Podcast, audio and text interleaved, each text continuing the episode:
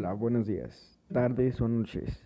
Hoy vamos a hablar sobre uno de los temas más importantes hasta la fecha. ¿Qué es esto? El coronavirus o COVID-19. Bueno, para empezar a hablar de esto, primero nos tenemos que informar y saber qué es, de qué se trata. La enfermedad por coronavirus COVID-19 es una enfermedad infecciosa causada por un coronavirus recientemente, recientemente descubierto. La mayoría de las personas enferman de COVID-19 experimentan síntomas de leves a moderados y se recuperan sin tratamiento.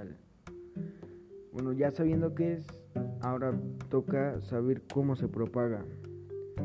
El virus que causa el COVID-19 se transmite principalmente a través de las gotículas generadas cuando una persona infectada tose, estornuda o expira.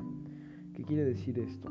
Esto quiere decir que una persona se puede infectar de otra con el simple hecho de tocarla, estornudar o pues cualquier cosa que, que tenga que ver con el aire, la boca, las manos, todo, todo influye.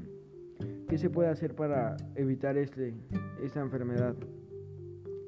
Bueno, uno, lo más importante, ahorita estamos declarados en pandemia mundial Así que pues deberíamos estar en nuestras casas sin salir, pero lamentablemente la gente hoy no, no hace caso a lo que debe y pues por eso hay tantos contagios.